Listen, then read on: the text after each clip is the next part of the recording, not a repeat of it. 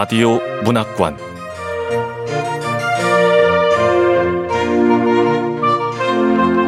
한국 단편 문학 특선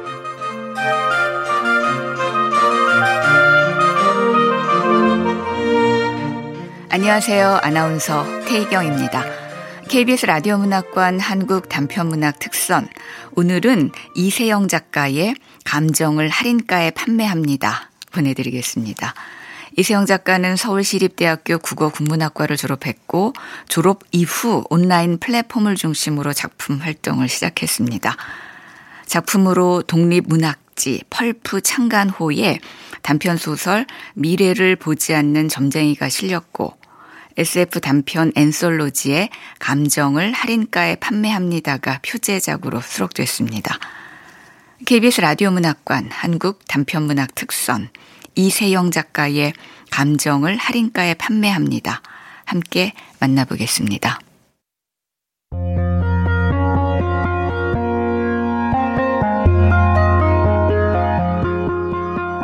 감정을 할인가에 판매합니다. 이세형 대학 졸업 후 여자가 처음 한 아르바이트는 결혼식 하객이었다. 신부 측의 하객인 양 축의금을 내고 신부 쪽 하객들과 함께 모여 단체 사진을 찍은 뒤 부페식으로 차려진 점심을 먹기만 하면 되는 일이었다. 옷은 빈축사지 않을 정도로 단정하게 입으면 충분했다. 너무 화려하게 차려 입으면 도리어 하객들 이목을 끌 수 있었다. 어차피 축의금도 신부 측에서 미리 전달해준 돈이라 여자는 말 그대로 공짜 밥을 먹는 셈이었다.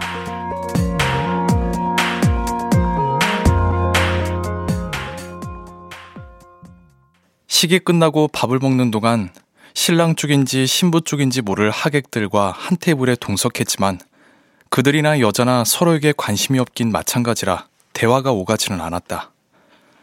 다만 하객들이 나누는 대화가 여자의 귀에 들렸는데 신랑 외모가 좀 별로더라. 오죽하면 돈만 보고 시집 간단 말이 나오겠어. 음, 지은이도 좀 놀았잖아. 좀 놀긴 대놓고 왕창 놀았지. 신랑 알면 깜놀할 거다. 야, 너네 요즘 주식 어때? 난 완전 상투 잡았잖아. 야, 부동산도 너무 올라서 갭 투자하기가 무서워. 난 회사 때문에 둘째를 가져야 하나 고민이야. 하, 나하고는 전부 상관없는 얘기네. 비록 그중 어느 주제도 심도 있게 이어지지 못하고 금방금방 다른 이야기로 바뀌었지만 여자의 마음을 어지럽히기에는 충분했다. 원룸에서 월세로 사는 여자에게 집값을 이야기하는 그들의 대화는 다른 세계의 이야기 같았다. 서른을 눈앞에 둔 여자는 더 이상 학생도 아니고 사인도 아닌 자신의 위치를 새삼 느꼈다. 하, 이곳에 나 같은 상황에 있는 사람은 없는 걸까? 아, 어? 건너편 벨벳 롱코트 입은 남자도 혼자서 밥 먹네?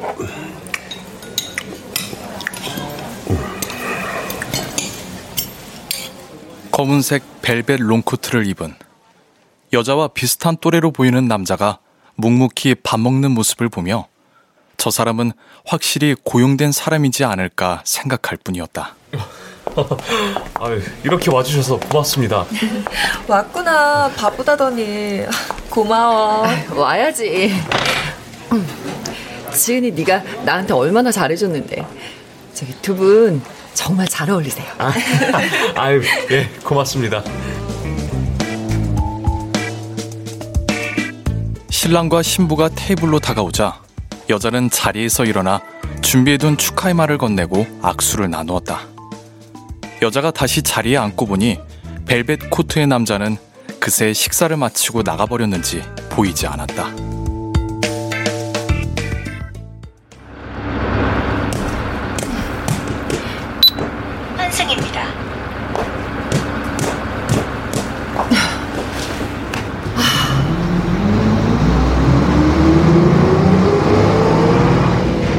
여자는 드라마 작가가 되고 싶었다. 몇 차례 시나리오 응모에 도전했으나 모조리 탈락했다. 탈락 횟수가 두 자릿수를 넘어 어느덧 몇 번째 탈락인지 헷갈리기 시작할 즈음 대학 시절의 지인은 모두 번듯한 직장을 구했거나 공부를 핑계로 대학원 또는 유학을 선택했거나 이도저도 되지 못하여 스스로 잠적해버렸다. 그중 일부는 오랜만에 전화를 걸어와 점심 약속을 제안했고 그렇게 만날 때면 늘 청첩장을 내밀었다. 그러고는 당연한 듯 식사비를 계산했다. 그리고 별로 궁금하지는 않겠지만 이렇게 물어왔다. 시나리오는 잘 쓰고 있어? 아, 아 아니. 힘내. 잘 됐으면 좋겠다. 물어보는 쪽이나 대답하는 쪽이나 토로하는 쪽이나 위로하는 쪽이나 말 속에 힘이 없긴 마찬가지였다. 여자는 언제부터인가 청첩장을 받아도 그들의 결혼식에 참석하지 않았다. 그 대신 식장에 가는 지인에게 축의금을 이체하며 대신 전해달라고 부탁했다. 그리고 당사자들에게 따로 전화했다. 아, 결혼 정말 축하하고 식장에 가지 못해서 미안해. 아, 미안하긴. 괜찮아. 바쁜데 뭐. 축하해줘서 고마워. 그러다가 슬슬 목소리를 주고받는 것도 부담으로 느껴져 어느 날부터는 간략하게 문자 메시지만 보냈다. 결혼 축하해.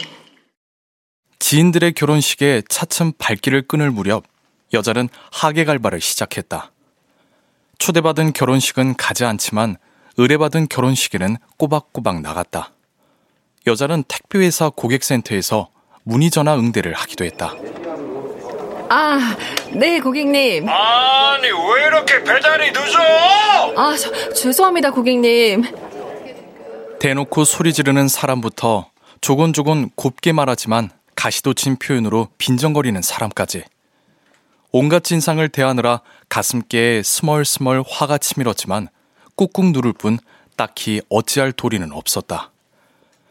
공석을 채우기 위해 임시직으로 들어간 곳이라 세 달 만에 그만둘 수 있어서 그나마 다행이었다. 여자는 계속 드라마 작가가 되기 위해 노력했다. 하지만 창작 수업이나 합평이 더 이상 자신을 발전시키지 못한다고 느꼈다.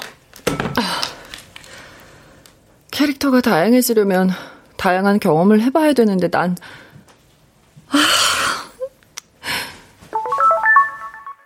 내일 월세 날인 것 알고 있죠? 알죠, 그럼. 하루라도 밀릴까봐 이렇게 확인까지 해주는데 어떻게 잊어요? 월세 내고 나면 생활비도 빠듯한데. 음, 알바를 더 해야 되나?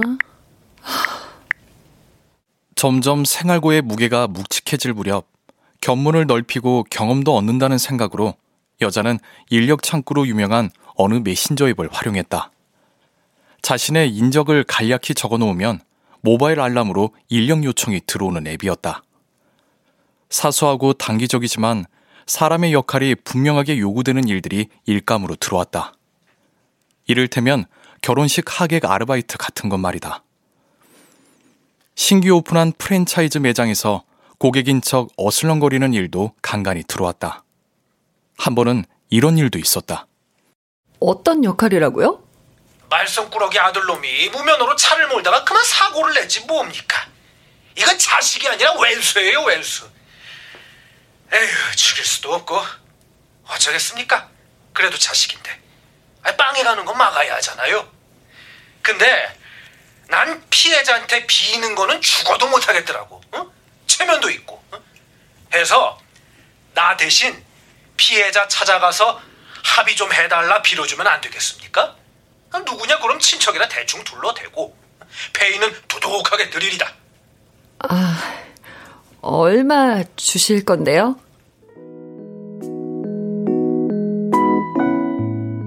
여자는 피해자 가족 앞에서 무릎까지 꿇고 울면서 몇 시간 동안 욕바지가 되느라 혼이 빠지는 줄 알았다. 그나마 보수가 제법 두둑해서 어찌어찌 버텼다. 사람들이 의뢰하는 황당한 일들을 대신하면서 여자는 돈 때문에 이렇게까지 해야 하나 싶었지만 이 황당한 일들과 황당한 사람들을 소재로 삼아 새로운 시나리오를 쓸 수 있을 거라는 희망을 가졌다.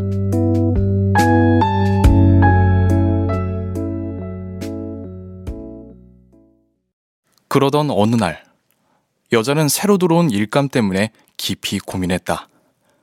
의뢰인은 내연남과 미래를 나누던 유부녀로 자기를 대신해 내연남에게 이별을 통보해달라고 했다.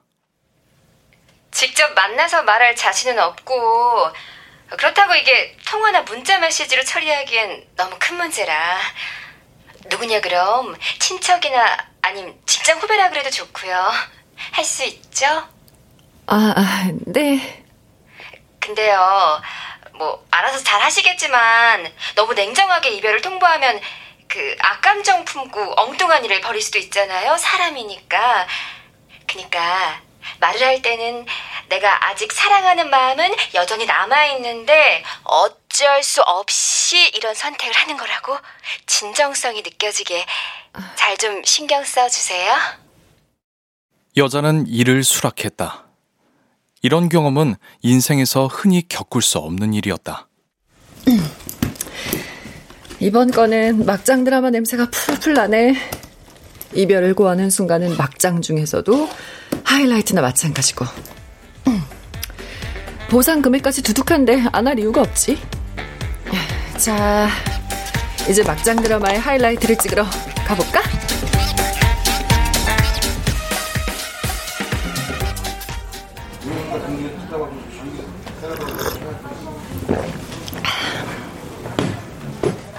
대낮에 한적한 카페에서 여자는 약속된 시간에 맞춰 의뢰인의 내연남이 오기를 기다렸다.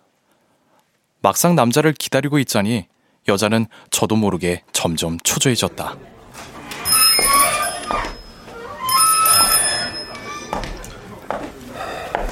어? 저 남자는 결혼식장에서 봤던 벨벳 롱코트. 검은색 벨벳 재질의 롱코트를 입은 젊은 남자가 카페에 들어서며 고개를 두리번거리다가 여자와 눈이 마주쳤을 때 여자는 직감적으로 저 남자가 오늘 만나기로 예정된 사람임을 알아차렸다. 훤칠한 키, 넓은 어깨, 그림을 그린 듯 선이 곱고 부드러운 이목구비. 여자의 심장이 빠르게 뛰었다. 아, 왜 이러지? 여자는 자신이 긴장했음을 느꼈다. 그게 비밀스러운 만남이라는 이 상황 탓인지 남자의 외모가 풍기는 첫인상 때문인지 알 수 없었다. 무슨 말부터 해야 할지 머릿속이 하얘지고 있었다. 그 사이 남자는 여자가 있는 테이블 쪽으로 다가와 의자를 살짝 당긴 다음 천천히 앉았다.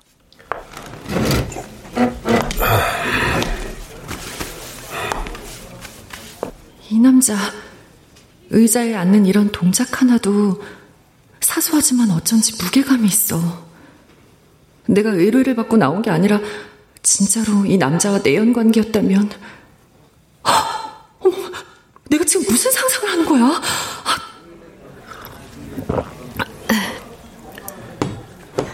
이미 짐작하셨을 것으로 압니다.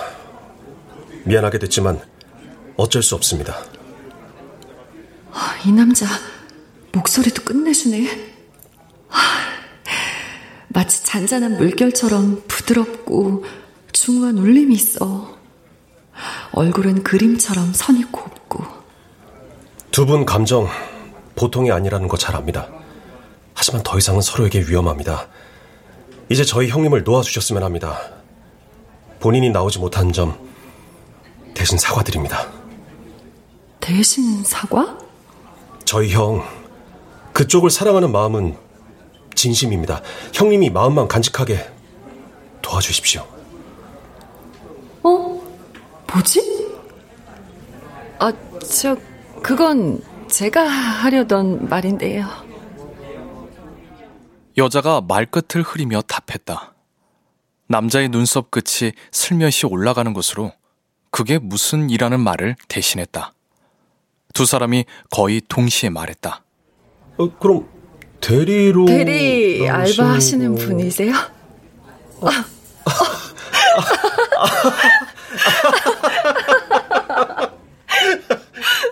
내연 관계인 당사자들이 서로 상대에게 이별을 통보하고자 가짜로 가족 행세할 대리 알바를 구했으니 그게 바로 카페에 마주 앉은 여자와 남자였다. 두 사람은 서로를 의뢰인의 정부라고 지레짐작해서는 심각한 척 무게 잡으며 연기한 것이다. 아, 저 같은 사람을 만날 줄은 몰랐네요. 아, 이 남자 감미로운 목소리. 우리 연기 집어치우고 진짜 얘기를 해보죠. 아, 좋아요. 아, 저는 시나리오 작가 지망생이에요. 아, 아, 전 색소폰 연주가입니다. 아. 음악학원 전전하며 레슨비 조금 받는 게 수입의 거의 전부죠. 음, 이따금 버스킹인지 구걸인지 모를 것도 하고 유튜브에 색소폰 연주 영상도 간간히 올리지만 아, 조회수는 거의 없습니다. 그러다 이런 류의 인력 구입 앱을 알게 됐고요. 어, 음. 새로운 경험이 저의 음악 세계에 새로운 영감 같은 걸 주지 않을까 막연히 기대하면서 아, 뭐 솔직히 돈도 필요했고 음. 그래서 이 시작했습니다. 아, 저도 그런데 시나리오 쓰는 일에 이런저런 경험이 도움을 좀 줄까 싶어서 시작을 했거든요. 아, 아 근데 일하면서 별일 다 겪지 않아요? 네. 아, 전 지난번에 교사를 폭행한 학생의 삼촌 행세를 한 적이 있는데요. 피해 교사 앞에 무릎을 꿇고 합의해 주십사 애걸해달라는 게 가해자 학생 부모가 의뢰한 일이었거든요. 아, 돈을 많이 준다 그래서 하긴 했는데. 음.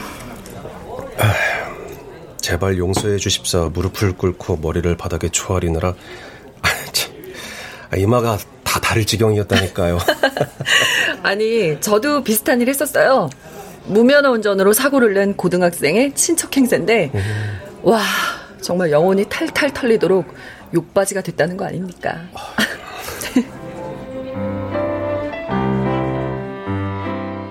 두 사람은 자리를 옮겨 함께 저녁을 먹었다. 값비싼 레스토랑이었으나 두 사람의 의뢰인이 계좌로 이체해준 돈 덕분에 이 정도의 사치 한 번쯤은 누릴 수 있었다. 식사 중 가볍게 와인도 한 잔씩 곁들였고 헤어지면서 전화번호도 교환했다. 연락과 만남이 이어졌으며 사귀고 동거하기까지 그리 오래 걸리지 않았다.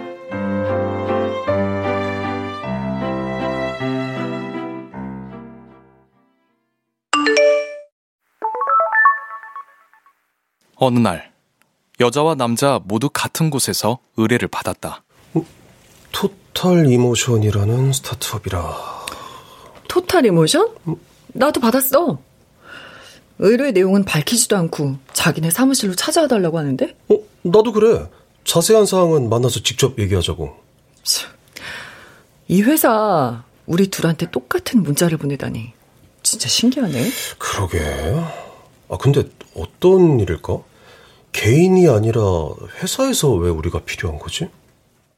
두 사람은 이번 의뢰가 이전 일들과 사뭇 다르다는 인상만 받았을 뿐 무슨 내용의 의뢰일지 이렇다 할 짐작은 떠오르지 않았다. 토탈 이모션 사무실은 도심 건물 한 곳에 세를 얻은 작은 사무실이었다.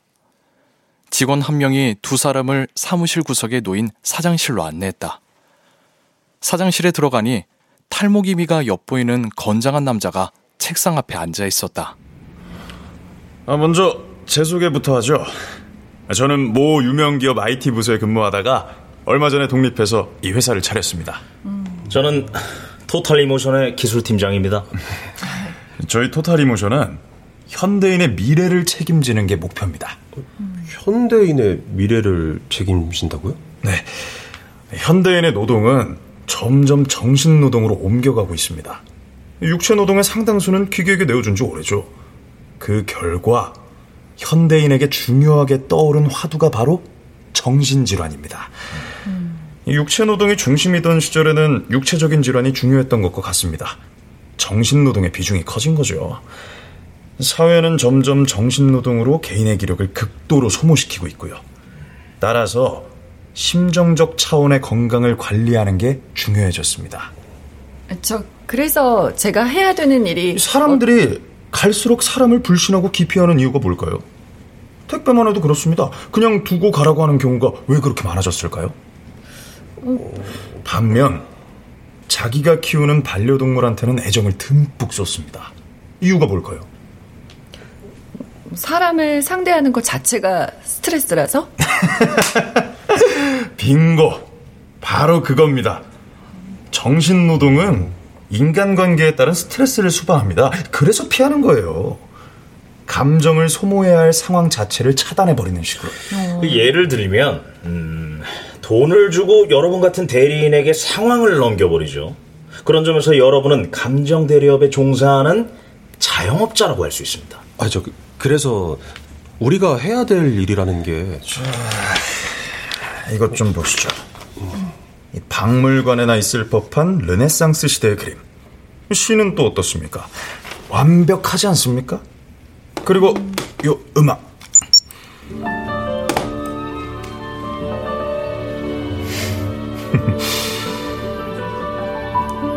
전부 AI가 만든 겁니다. 이 그림, 글, 지금 들리는 음악까지. 자, 어느 게 사람 거고 어느 게 AI 건지 구분 되십니까? 앞으로는 AI가 인간의 감수성까지 다루는 시대가 올 겁니다. 지금 두 분께선 그 시대를 미리 맛보기로 체험하시는 거고요. 아, 저기 죄송한데 그래서 저희를 부르신 이유가 뭔지. 그 사람이랑 만든 거랑 AI가 만든 거랑 구분이 되는지 알아보려고 부르신 건 아니죠? 물론이죠. 저희 토탈 이모션은 AI를 통한 감정 서비스를 제공하는 기업입니다. 최고의 감정 서비스를 위해 감정 대리업에 종사하시는 분들의 도움이 필요해서 여러분을 부른 겁니다. Total Emotion의 첫 번째 서비스는 문자 메시지 자동 생성 AI. 일명 Total Text가 될 겁니다. Total Emotion이 개발 중인 문자 메시지 AI 앱 Total Text는 발신자가 메시지 내용을 입력하지 않더라도 앱에 탑재된 AI가 유심카드의 정보, 온라인 접속 기록, 휴대폰을 터치할 때 확인된 체온과 심박수 등을 분석하여 상황, 목적, 취지, 전달받을 상대 입장, 전해져야 할 감정과 분위기 등을 파악하고 마치 사람이 쓴 것처럼 호소력 있는 텍스트를 생성, 발송하는 앱이었다. 근데 이 AI의 완성도를 높이기 위해서는 더 많은 데이터, 더 많은 경험이 필요하죠. 음. 여러분이 데이터 그 자체입니다. 네. 두 분은 다양한 상황에서 다양한 역할을 한 경험이 있습니다. 그래서 부른 겁니다. 그 아. 경험을 Total Text에 입력하는 거죠. 우리 회사의 기술팀이 여러분의 노하우를 알고리즘화할 겁니다. 어, 그렇죠, 기술팀장? 네. 알고리즘화 하는 건 저희가 합니다. 여러분은 데이터베이스 제공, 아웃풋 확인, 그리고 피드백 이 세 가지만 하시면 됩니다. 두 분 우리 회사의 직원이 되어 주시겠습니까? 아, 지, 직원이요? 네, 직원. 정규직입니다. 어, 그것도 정규직? 예, 야근은 없습니다. 아니 뭐 기술팀은 종종 있지만.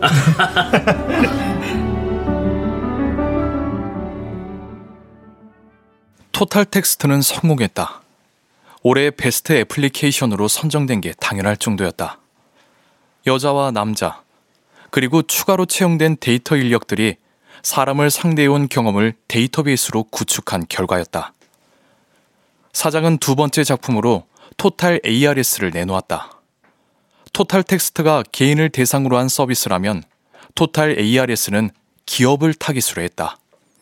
비록 ARS의 상당 부분이 자동화되어 있었지만 아직도 많은 고객이 상담원과 직접 통화하길 원했다. 토탈 ARS는 이 점을 공략했다. 기업이 토탈 ARS를 구매하고 설치하면 고객의 불만에도 스트레스 받지 않는 AI가 시중일관 침착하고 공손한 태도로 고객을 응대했다. 네, 고객님. 오래 기다리게 해서 정말 죄송합니다. 야! 내가 전화를 몇 번이나 돌렸는지 알아? 나는 기계음 싫어. 안내원 나오라 그래. 사람 불러 달라고. 어? 네, 고객님.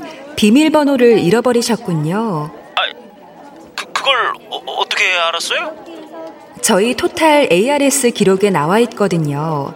고객님께서 비밀번호 오류 때문에 접속을 못 하셨다고요. 아유, 맞아요. 내가 비밀번호를 수정했는데 뭘로 했는지 기억이 안 나서 저기 어떻게 하면 될까요? 네, 고객님. 고객 응대 AI는 사람보다 정교했고 사람보다 친절했으며 사람과 달리 싸우지 않았다. 1년 만에 각종 기업과 관공서에서 토탈 ARS로 교체했다. 두 번의 연이은 성공에 힘입어 토탈 이모션은 각종 상품을 출시했다. 실행과 동시에 사용자의 취향을 분석해 이야기를 생성하는 소설의 토탈 픽션. 가장 좋아할 수밖에 없는 소리를 팝, 힙합, 로큰롤, 클래식, R&B, 재즈 등 다양한 장르로 생성함은 물론 ASMR 기능까지 겸비한 Total Sound. 진짜 같은 가짜 사진과 고전적인 서양화 및 동양화부터 포스트 모던 추상화까지 그려내는 Total Drawing 등이 그 뒤를 이었다.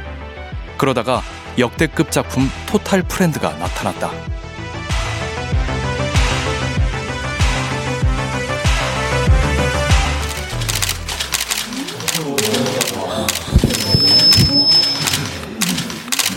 Total Friend는 언제 어디서든 곁에 있어줄 아바타가 자동으로 생성되는 앱입니다. 가령 혼자 밥을 먹으면서 드라마를 보다가 Total Friend를 실행하면 어떻게 될까요? 직접 보시죠. 아, 혼밥하기 싫은데. 안녕? 주말 드라마 어땠어? 어? 너도 그 드라마 봤구나. 여주가 너무 당하는 것 같지 않아? 드라마라는 게 원래 처음에는 여주가 당해야 재밌지. 좀 있으면 반전이 있을 거야. 음, 내 생각도 그래. 복수 같은 거 해도 재밌을 텐데, 그치? 어, 시범은 여기까지. 네, 사장님. 방금 보신 대로 자동으로 생성된 AI 아바타는 화면 속에서 밥을 먹으면서 화면 밖의 인간과 이런저런 이야기를 나눕니다. 마치 진짜 친구처럼. 요즘 어떤 인간이 이렇게 친구 얘기를 들어줍니까? 하지만 저희 Total Friend는 가능합니다. 직장인들이 출퇴근길에 이어폰을 꽂고 Total Friend 앱을 실행하면 친구에게 털어놓듯 하루에 쌓인 스트레스를 풀어놓을 수도 있고요. 학생들은 Total Friend와 함께 공부도 할 수 있습니다. 이번에 저희 Total Emotion이 내놓은 Total Friend 역시 여러분의 미래를 책임질 것입니다.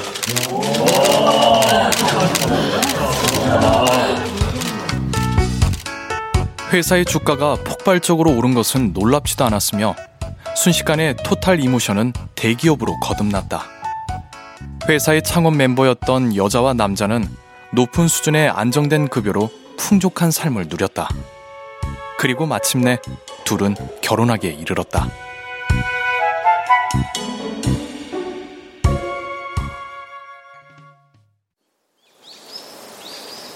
부부가 된 두 사람은 어느새 함께 나이를 먹어가는 처지였다. 경제적으로 넉넉해진 부부는 전원주택에서 대형 스크린으로 최신 영화를 보았다. 영화를 본 후에는 최고급 와인을 즐겼다. 주인공이 연기를 잘하네.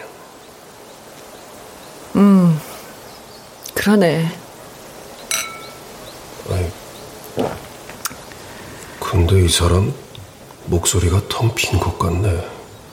뭔가 불편한가? 아, 아직 당신 무슨 생각해? 이젠 연기하는 것까지 AI가 사람보다 더 잘하는구나. 뭐, 그냥 그런 생각. 방금 두 사람이 본 영화의 주연은 인간이 아니었다. AI 홀로그램이었다. 영화에 출연한 모든 배우가 AI 홀로그램이었다. 각본과 연출도 AI가 맡은 하나부터 열까지 AI가 만든 영화였다. AI 업계와 회사의 성장 덕에 여자와 남자가 안락한 결혼 생활을 누리는 동안 예술가들은 서서히 몰락했다. 토탈 이모션을 필두로 AI가 예술을 통한 감정 체험의 영역까지 침범해온 탓이었다. 음악, 미술, 문학 등 분야를 막론하고 예술가들은 AI에게 자리를 내어주며 자연스레 소멸했다. 아, 영화가 별로였구나. 음, 아니야. 괜찮았어. 오히려 좋았어. 영화 자체는 잘 만든 영화야. 연출도 세련됐고. 그렇지. 그 마지막 장면을 롱테이크로 잡은 게 영화 결말이랑 잘 어울리는 느낌이더라. 만약 인간이 그 장면에 손을 댔다면 AI보다 못했을까? 아니면 전혀 다른 신선한 기법이 가능했을까? 음, 나 시나리오를 쓰고 싶어. 시나리오를 쓰겠다고? 아니다. 써봤자 누가 받아주지도 않겠지. 어느 회사가 사람이 쓴 원고를 받아주겠어. 돈 되는 얘기 만들어주는 AI가 널렸는데. 아, 이제, 그래도, 그, 시도는 할 수 있잖아. 시도는 할 수 있다고? 당신도 그런 말 하니까 스스로 좀 궁색하다 싶지? 아이, 뭐, 그, 꼭 남들이 알아줄 필요 있어. 취미로 계속하는 것도 좋은 방법일 테고. 응? 아이, 혹시 모르지. 계속 쓰다 보면 계약하자는 제안이 들어올 어, 그런 훌륭한 작품이 될지도. 자기는 음악 하고 싶은 마음 없어? 색소폰 연주가로 무대 위에 오르고 싶었던 꿈이 자기한테도 있었잖아. 여자의 목소리는 낮고 건조했다. 하지만 가슴 속에 응어리진 열기가 말 한마디 한마디에 싸늘하게 묻어나왔다. 남자가 미세하게 떨리는 목소리로 말했다. 난 당신과 사는 게 행복해짐으로 무대에 오르고 싶다는 마음이 사라졌어.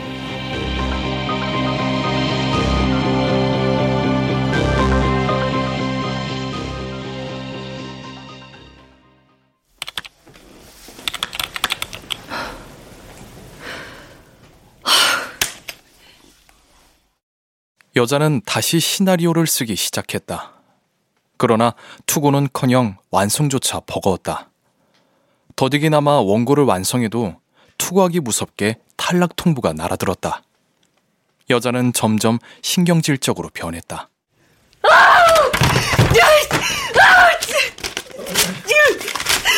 여보, 여보, 여보. 아, 괜찮아. 아, 다음에 다시 하면 되잖아.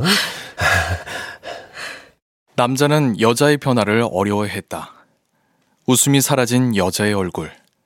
식도염이며 위험을 달고 통증에 시달리는 여자의 건강. 불면증이 만성화된 여자의 일상. 날이 갈수록 야이어가는 여자의 몸. 그 모든 것이 남자의 머리를 버겁게 했고 마음을 쓰라리게 했다. 국립 끝에 남자는 케이스 속에 잠들어 있던 색소폰을 다시 꺼냈다.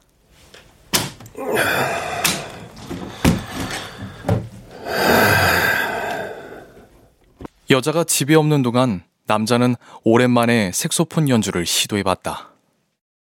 그러나 두어 번 연습을 시도한 후 실망스러운 마음으로 색소폰을 내려놓았다. 형편없고 조악한 소리가 튀어나왔다. 그러다 불현듯 남자의 머릿속에 아이디어가 떠올랐다. 어느 날 여자가 현관문을 열자 색소폰 소리가 들렸다.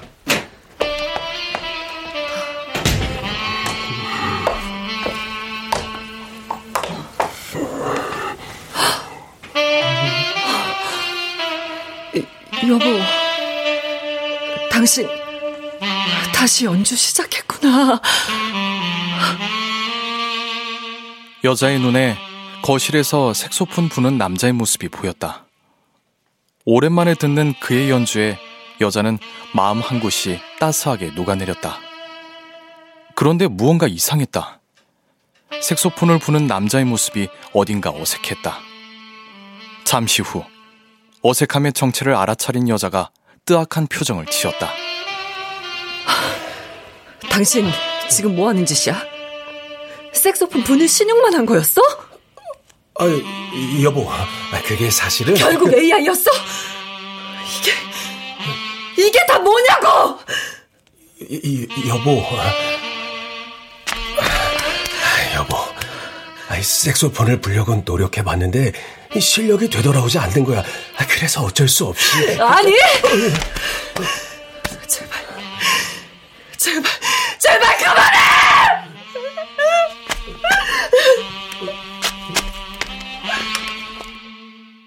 여자는 거의 울 듯한 얼굴로 달아나듯 방으로 들어갔다. 남자가 따라 들어가려 했지만 방문은 큰 소리를 내며 닫혀버렸다. 남자가 소파에 웅크리고 앉아 두 손으로 머리를 싸매고 있을 동안 여자는 침대에 누워 소리 죽여 흐느꼈다. AI가 내는 부드러운 색소폰 소리가 방 안을 흘러다녔다.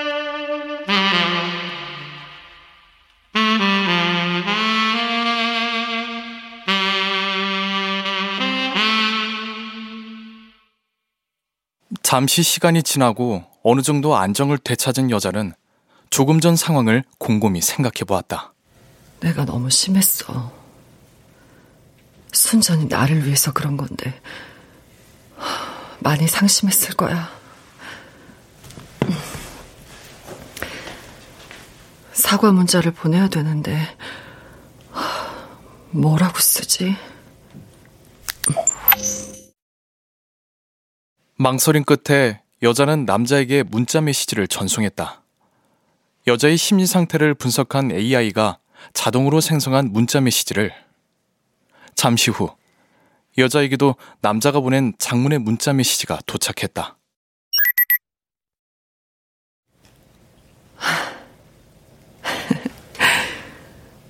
메시지가 정갈하고 차분해. 역시 이 사람은 따뜻한 사람이었어.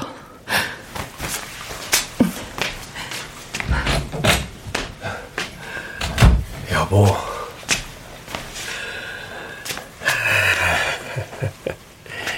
사랑해. 응? 나도 사랑해. 두 사람의 팔이 서로의 몸을 감싸 안았다. 남자의 뺨과 여자의 뺨이 맞닿은 순간 여자는 문득 깨달았다. 이 사람이 보낸 문자도 나처럼 AI가 만들었구나. 그 뒤로도 여자와 남자는 다툼과 화해를 반복했다. 다툼은 두 사람이 직접 벌였고 화해는 항상 AI가 개입했다. 날카로운 말로 서로의 마음에 상처를 내고 AI가 만든 문자 메시지로 흉터를 어루만졌다. 오가는 몸짓은 진심을 담았지만 그 모든 게 AI의 산물이었다. 두 사람은 결국 지쳐버렸고 마침내 이혼에 합의했다. 우리 헤어지자. 응. 그러자. 이혼은 집사람이 내린 결정이었을까? 아니면 집사람의 마음을 분석한 AI가 제안한 것일까?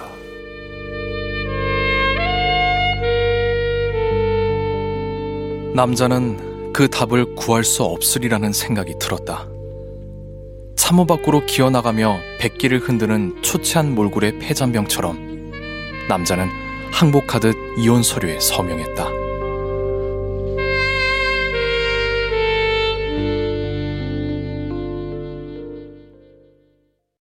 홀몸이 되었지만 남자의 생활에 불편함은 없었다. 집도 있고 돈도 있으며 회사에서 정기적으로 연금도 받았다. 다만 긴 시간을 함께한 사람이 떨어져 나가면서 마음속에 공백이 생겼을 뿐이었다. 남자는 언제부터인가 기억을 더듬기 시작했다. 아, 아 정말 아, 왜 이렇게 안 풀려? 시나리오를 쓰지 못해 눈물 짓던 여자. 그 전에 풍족한 생활에 편안해하던 두 사람. 더 전에 가난하던 시절 여자를 위해 색소폰을 연주하던 남자 자신.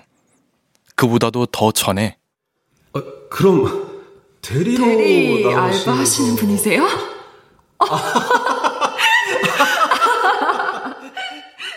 서로가 고용된 대리님을 모르고 진지하게 연기하다 뒤늦게 어색해하며 허탈하게 웃음 지었던 그날. 함께 살기 시작한 첫날. 비록 궁핍하지만 사랑 하나만으로 서로에게 의지하며 행복하게 색소폰을 연주하던 남자 자신의 모습.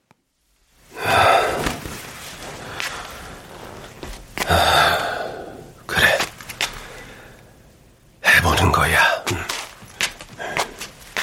생각이 여기까지 타다르자 갑자기 남자의 머릿속에 불꽃처럼 무언가가 번쩍 일었다.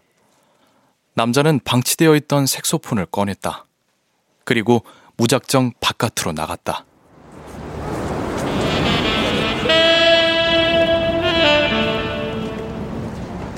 도심 한복판에서 남자는 색소폰을 풀었다. 얼마 만에 버스킹인지 가늠할 수 없었다. 행인들은 과거에나 봤던 버스킹이 신기한 듯 눈길을 주며 지나갔다. 남자는 주변의 시선에 아랑곳하지 않고 온 힘을 다해 집중했다. 남자의 얼굴은 붉게 달아올랐고 관자놀이에는 땀방울이 맺혔다. 마침내 연주가 끝난 순간 남자는 색소폰에서 입을 떼며 길게 숨을 내뱉었다. 손으로 땀방울을 쓸면서 후련한 미소를 지었다. 와, 어, 잘 들었습니다. 야, 요즘 같은 세상에 버스킹을 구경할 줄 몰랐네요. 종종 이렇게 연주하시나 봐요. 아, 젊었을 때 연주를 좀 했죠. 그때는 지금처럼 AI 음악을 듣는 시대가 아니었거든요. 저 어렸을 때그 사람이 악기 연주하는 모습을 봤던 게 기억나네요. 아, 이거 아, 형편 없죠. 아유, 아유 아니에요. 저도 모르게 구경하게 되던걸요? 아이 나이를 먹으니 손이 많이 굳었어요. 좋게 들어줘서 고마워요. 아이 내가 괜히 시간을 뺏은 건 아닌지 미안하네요. 아유 전혀요. 아, 저 여기서 여자친구 만나기로 했는데 괜히 일찍 나와서 시간이 많이 남았거든요. 아, 아이 사랑하는 사람과 만나기로 하셨군요. 네. 아, 사랑. 아, 저기 혹시 실례가 되지 않는다면 내가 그 자리에 함께해도 될까요? 아, 난 색소폰만 연주할게요. 당신과 당신 애인이 있는 자리에서 연주를 하고 싶어요. 아, 네? 아, 그 대가로 비용을 지불할게요. 아, 이상하게 들리겠지만 두 사람 곁에서 연주만 하게 해주세요. 액수는 상관없습니다.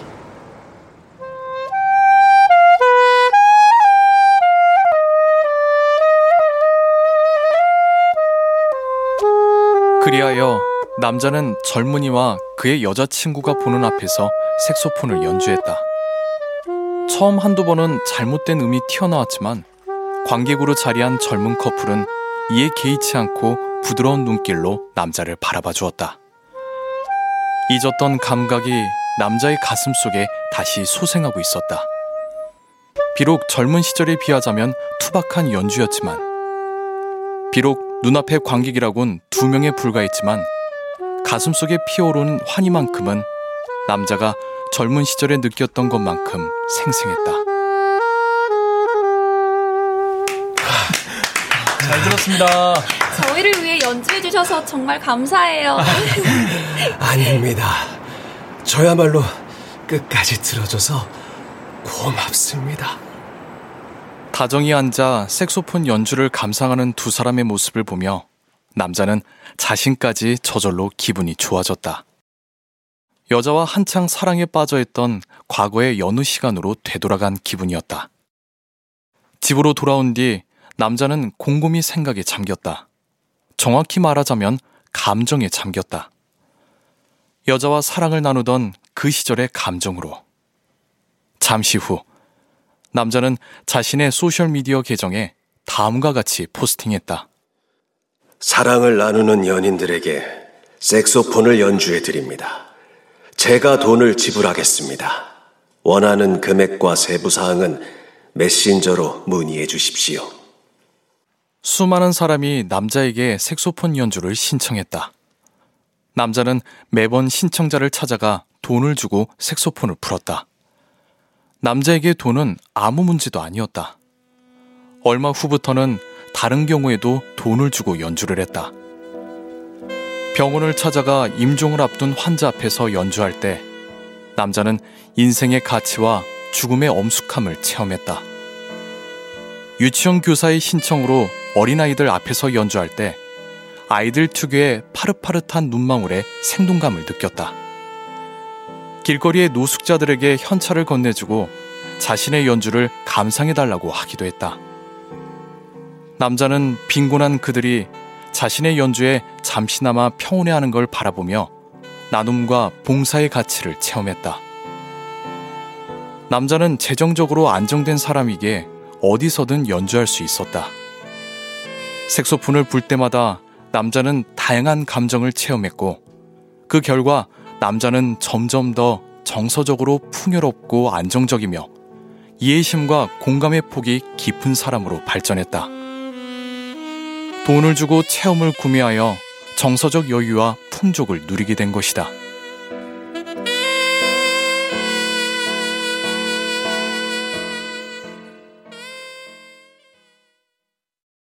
나는 우연히 본 다큐멘터리를 통해 이 이야기를 처음 접했다. 다큐멘터리에서 남자는 최초의 감정 체험 구매자라는 이름으로 인터뷰했다. 백발의 노인이 된 남자가 추억에 잠긴 눈으로 자신의 삶을 들려주었다. 이제 저는 더 이상 슬프지 않습니다. 오히려 세상 모든 것에 감사하는 마음을 가지게 됐죠. 수많은 감정적 체험이 저를 그런 사람으로 만들어 주었답니다. 마치 찬란한 진리가 남자의 눈앞에 아른거리기라도 하는 것 같았다.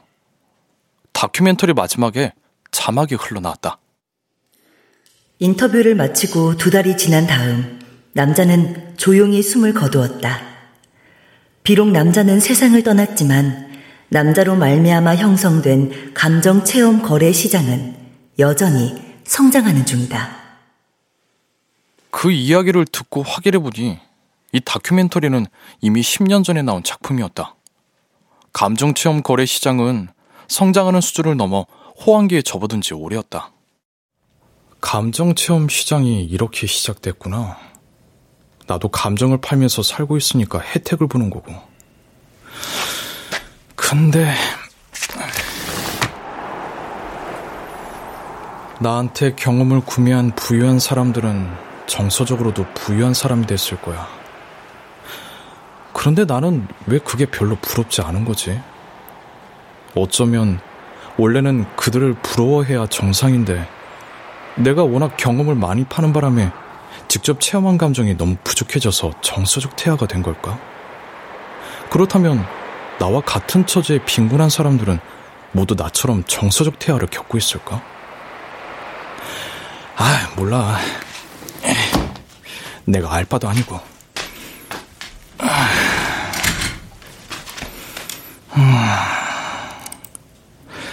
자, 내가 생존하는데 사랑이라는 감정이 필요할까? 아니, 굳이 필요하진 않아. 그럼 파는 거지, 뭐.